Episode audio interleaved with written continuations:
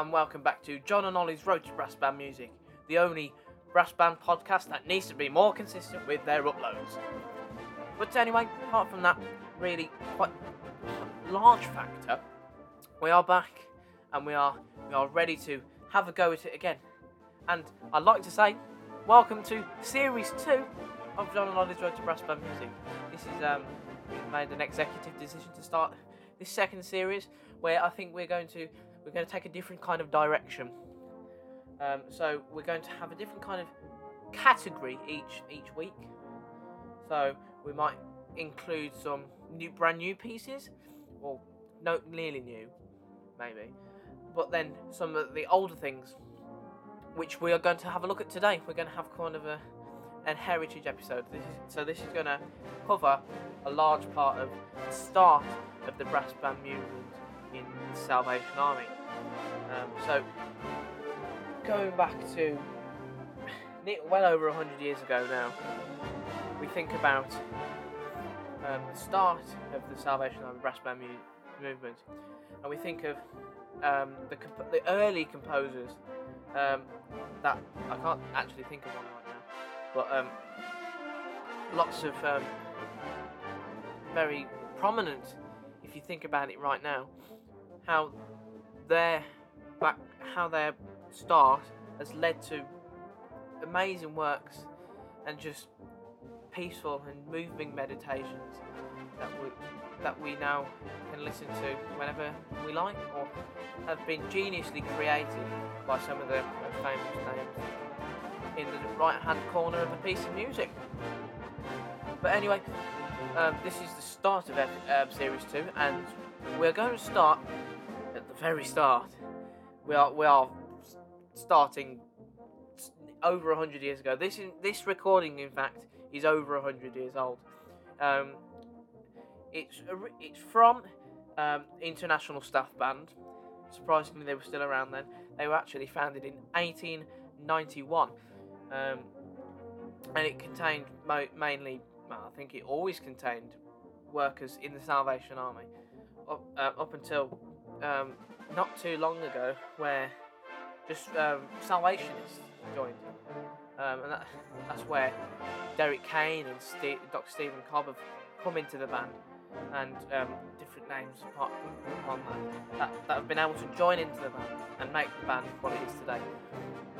And I think that's really important. The uh, kind of development of the ISB, especially in the early days, they really set a anchor and gripped people to the idea of a brass band in a church.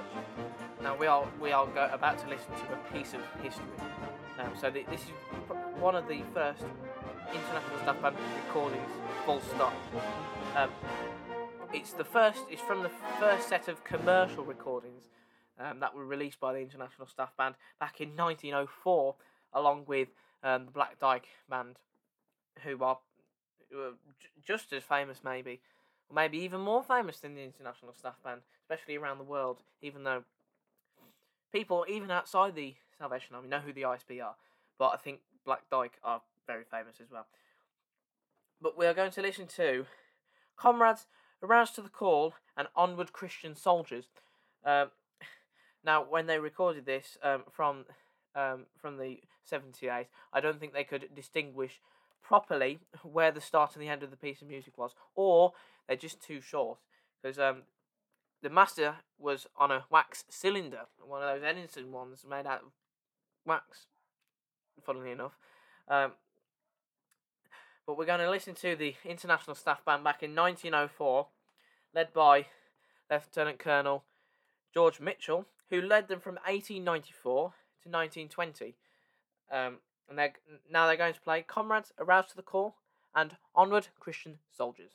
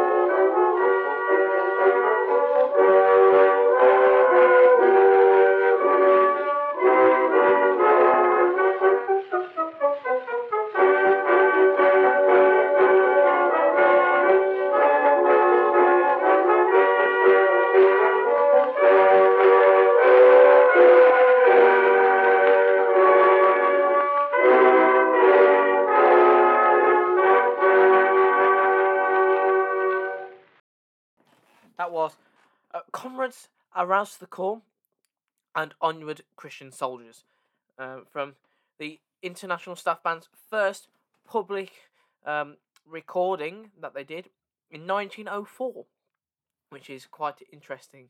When I first heard that recording there, I thought I, I, I nearly laughed. I was like, really? Was it really that bad?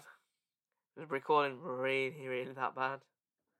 But this, I think the story was that the ISB of I, I think they had reduced numbers just to record that because they all had to gather around this one kind of um, funnel or uh, I don't know the word, but but to record onto a wax cylinder, you needed one of those gramophone things, and you'd you'd basically either sing into that or do something in kind of that, and it would engrave onto the wax cylinder. And if it's just weird to think now, a, a group of I don't know fifteen or something, you got maybe three cornets, or you got the soprano there. If you could hear that, that was quite in your ear, in your face. And you, you got a couple of horns, you got a couple of basses which you can't really hear because the bass response. That's I'm not going to go into that because that's boring. But you just think of like fifteen members who just kind of tucked around this one kind of long cylinder, and then you just got the bandmaster behind conducting away like yeah nothing nothing nothing is wrong. I don't think that would happen now. But you see, that's that's that's where it all started, and you just see the development now. You see bands record now, especially ISB. They do a lot of coverage of how they record things, and there's the kind of they have a van at the at the back. They've got about twenty microphones. They'll have a camera on a rig and everything. It's it's great. But back then they had a box, a piece of wax, a needle, and um, and one of those gramophone things. Um, but that's how it was. Um, but anyway, moving on from one of the earliest recordings of Salvation Army ever made. It's not the first, because the first one uh, was in 19, 1896. And um, it was the Trade Headquarters Band who recorded a wax cylinder. Um, but the staff band made the first commercial disc recording, which I think has um, stood a bit more up to the test of time. Um, but still, I've heard Onward Christian Soldiers not very often, but I think that's still played today. Correct me if I'm wrong, uh, um, but I've never heard of Comrades Aroused to the Call, I have to say. Um, but moving on, um, let's move on a little bit, not too far later, but kind of moving into war war period. So um, we're going to listen now to the classic, classic march, Star Lake, conducted by the composer himself, Eric Ball, with the International Staff Band in 1943. Uh, now, in the um, the notes that I have here of the recording itself, it says, "Listen out for a falling chair." Um, I've listened to it a few times. I cannot spot the falling chair. If you can spot the falling chair, please let me know, because I'd love to. I'd love to be able to say, "Oh, I, I see it now. I, I get you now." But at the moment, I can't hear it.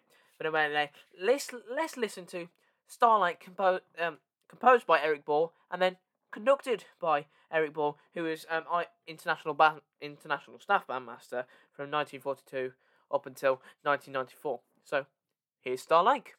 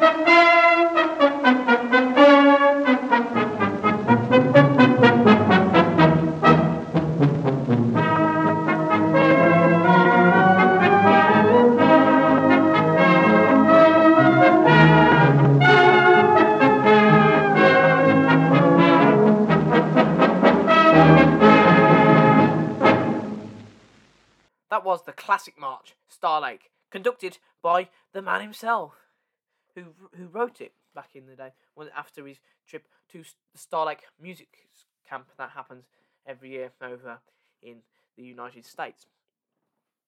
Um, let's move on from a march right now. Uh, we're going to listen to um, a very it's very famous, especially the introduction um, of the piece, and it's by Major Leslie Condon, um, who some say died far too young. He died in 1983, unfortunately, um, on Christmas Eve as well, which would which wouldn't have been overly pleasant for the Condon family. But we're going to listen to his great piece, um, "The Call of the Righteous." Um, this is a synonymous piece with many cornet, first row cornet players who have to play this very very big fanfaric um, opening, which takes no prisoners if you get it wrong, and takes a really really st- kind of strong mind to just block out other bad things and just let the the phrase happen, because I think that's sometimes what people struggle with. I, I personally I've never played the Call of the Righteous. I'd love to. One one of the pieces I'd love to play, um, but I, I haven't had the opportunity yet. Let's hopefully in the fu- in the future I get the chance to play that very famous fanfaric do do do do that bit. If if you if you, never listen to the Call of the Righteous, well, you're about to. Um, so let's listen to Major Leslie Condon's great work, The Call of the Righteous.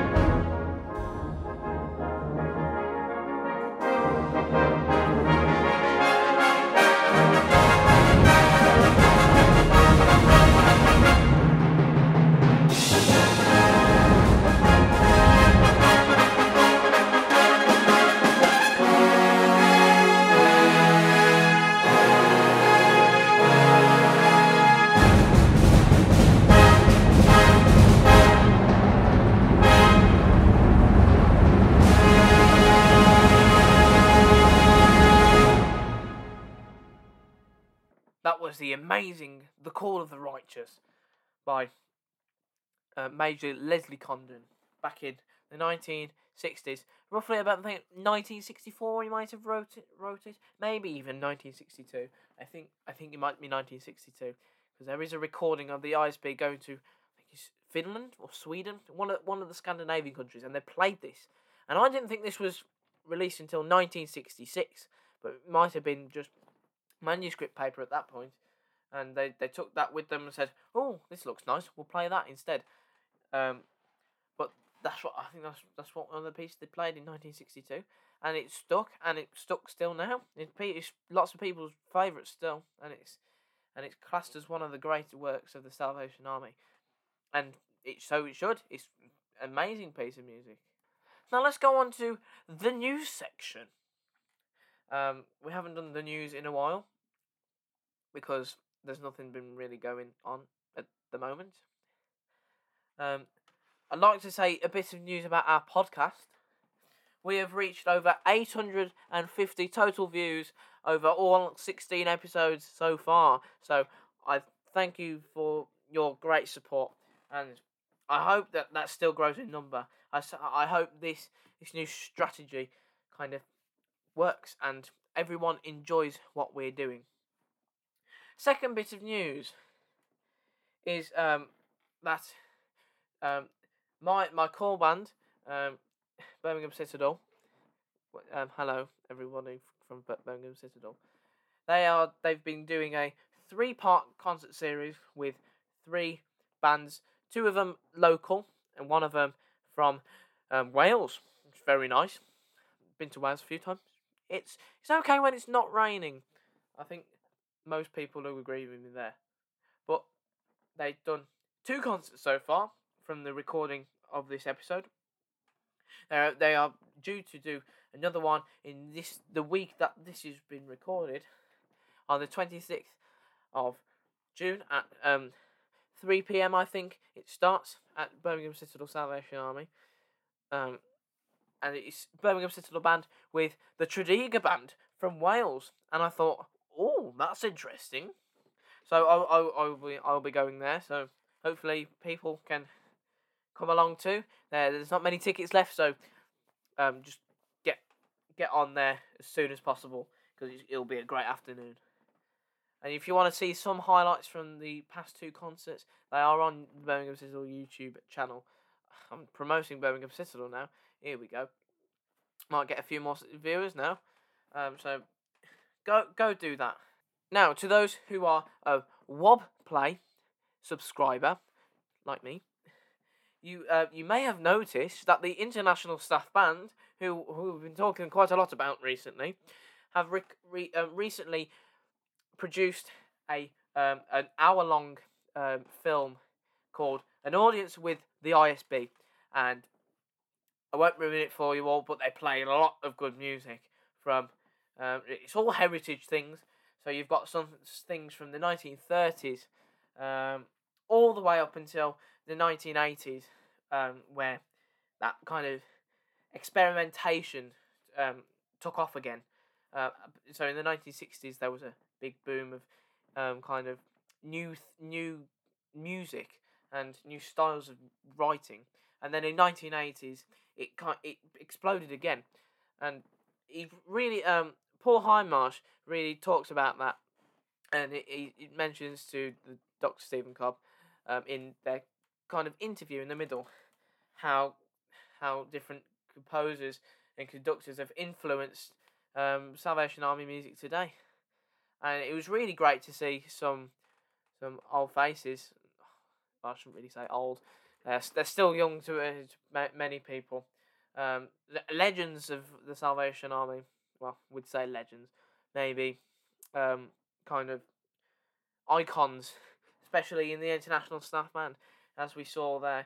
We had we had Dr. Stephen Cobb, obviously, um, as bandmaster. We had the likes of David Dawes in the audience, Derick Kane in the audience. Um, we had, we had, we even had Roland Cobb in the audience, which I was like, well, that's very nice. Um, he he might be featuring featuring later on in this episode. No spoilers. Um, and but there was also the principal euphonium, um, Maurice Cooper, who who comes from um, Yorkshire, and and he um, apparently knows my granddad, so that's great. Um, but this um, it was really really nice to to see kind of all um lots lots of people there to experience this this thing that I think was beautifully beautifully constructed uh, by the the WOBplay team and um, music editorial if music editorial had anything to do with it. Um, but yeah, that concludes the end of the news. Now, talking about um, Roland Cobb, we're now going to um, listen to um, one of the most, one of the more famous cornet solo recordings um, in the Salvation Army. It seems that everyone I mention it to knows. Oh yeah, I know what you're on about. Uh, we're now going to listen to Roland Cobb's recording of "Wondrous Day" um, by Erik Leidzén, back uh, back in 1957, if I'm not um, wrong if I if I am correct, if I need to be corrected, then please um please let me know because I'd love to know the proper date.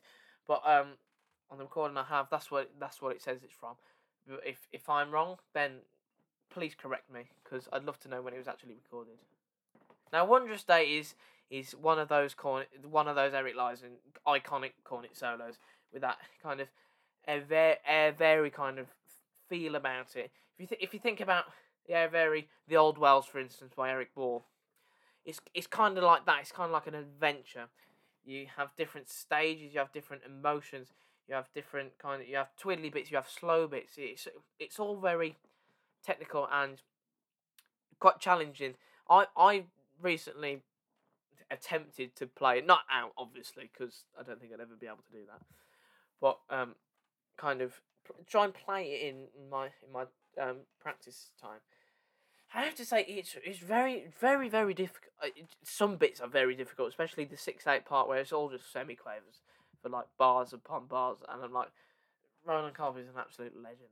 Uh, how he could, and he's probably one of the first to record it, and how we just knew how it was supposed to be, and uh, uh, maybe by the guidance of some other people in in the band at the time, but st- still to just pull that off, one of the first recordings of this iconic cornet solo now is just amazing, and I really enjoy the solo, and I've listened to this version many a time, and I hope you you enjoy it too now. So here is the cornet solo, Wondrous Day, played by Roland Cobb.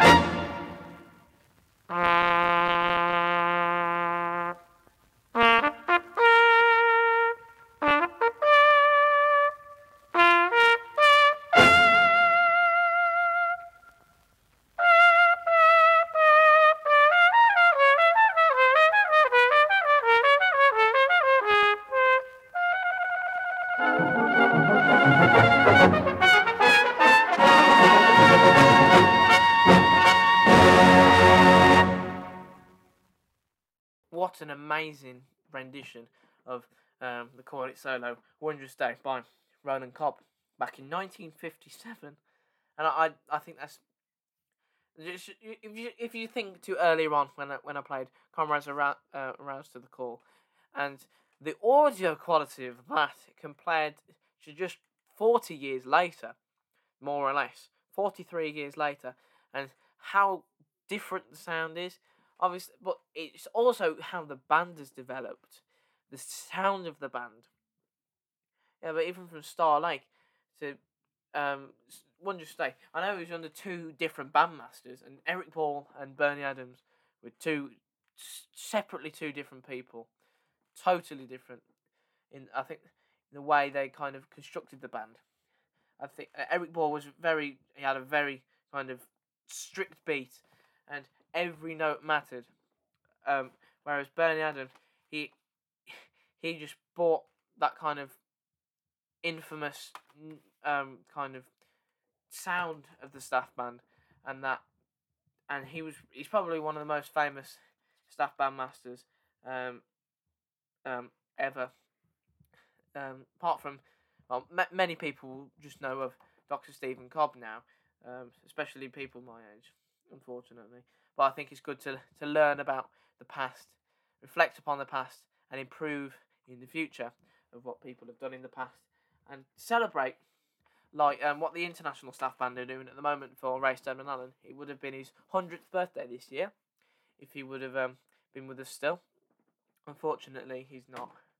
Um, but his his legacy still lives on, and I think I think that's such a great great kind of symbol of his um his greatness. Because um, a, t- a territorial youth band, which I went to in February, we did talk about Ray, and and and, doc, and the doctor said how how like he inf- influenced um, army music, how he was ahead of his time, and kind of that we should celebrate what he's done, what he's done, and how kind of influential he was on other people, and I I think that's a great way of remembering him. We're now gonna go back in time a little bit, not with the recording age because the recording age is actually quite recent, but um the actual piece itself we're going to listen to the, the uh, regarded as one of the first proper kind of anthems, kind kind of tone poems almost of uh, proper tone poems of the Salvation Army. Um, in, in Eric Ball's Exodus, released in 1937, which um going a, a back a bit from um, Erik Leidzén's solo Cornet Solo Wondrous Day, which was re- released in 1957, as, as far as I can um, tell. But um, anyway, we're going to listen to this this great piece of music, Exodus, played by the Grimethorpe Colliery Band. See, I told you there'd be a different band. Um, so here's the Grimethorpe Colliery Band playing Exodus.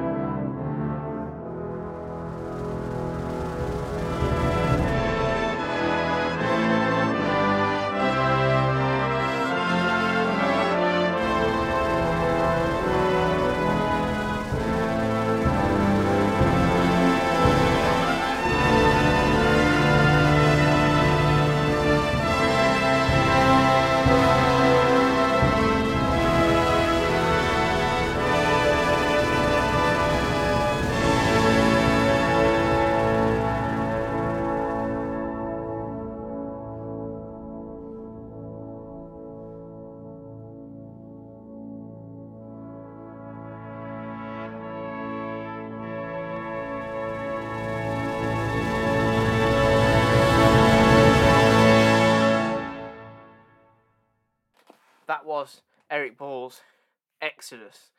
Um, I I love that piece. I, I, I never listened to it properly until I saw it on um, the history of brass band music, um, the Salvation Army connection, the one that Grimethorpe did. That's why Grimethorpe played this, and I thought, I love this. This is amazing, and I think everything about it is absolutely. It's it's just a work of art. I think, in my opinion. Uh, I don't know how. I know he was an absolutely amazing um, writer and arranger. Eric Ball was, but that it just it boggles me on how how kind of intricate everything is, but also how meaningful everything is. How everything works. It's it is it is astonishing and one of my favourites. Um, I, I don't know if I like it more than Triumph for Peace, but it's up there. Um, but I, I do like the Triumph for Peace a little bit, so um, that might be just biasy. But anyway, moving on um, to our final piece, we are going to be listening to the, probably the most modern piece that we've played today. Uh, we're going to be listening to um, the great brass celebration um, that Ray, Ray Steadman Allen wrote in 1985 for the Cobham Hall A Band for the music score they had that year, um, going along with a set of Bible readings that um, that we used across that week from Romans 8, which is that, that's why it's called Romans 8, a brass celebration. Um, and it really is a celebration of brass, in my opinion. It, it, it is one of my favourite pieces, but it also gives me some some of the most anxiety listen back, but listening back to it, I don't know why. I think it might have just been the long G sharp that I had to play in the middle that I really hated to play because it was too long. But anyway, that's enough about my woes of playing this incredible piece of music. Let's listen to Ray Steadman Allen's great work, Romans 8, a brass celebration.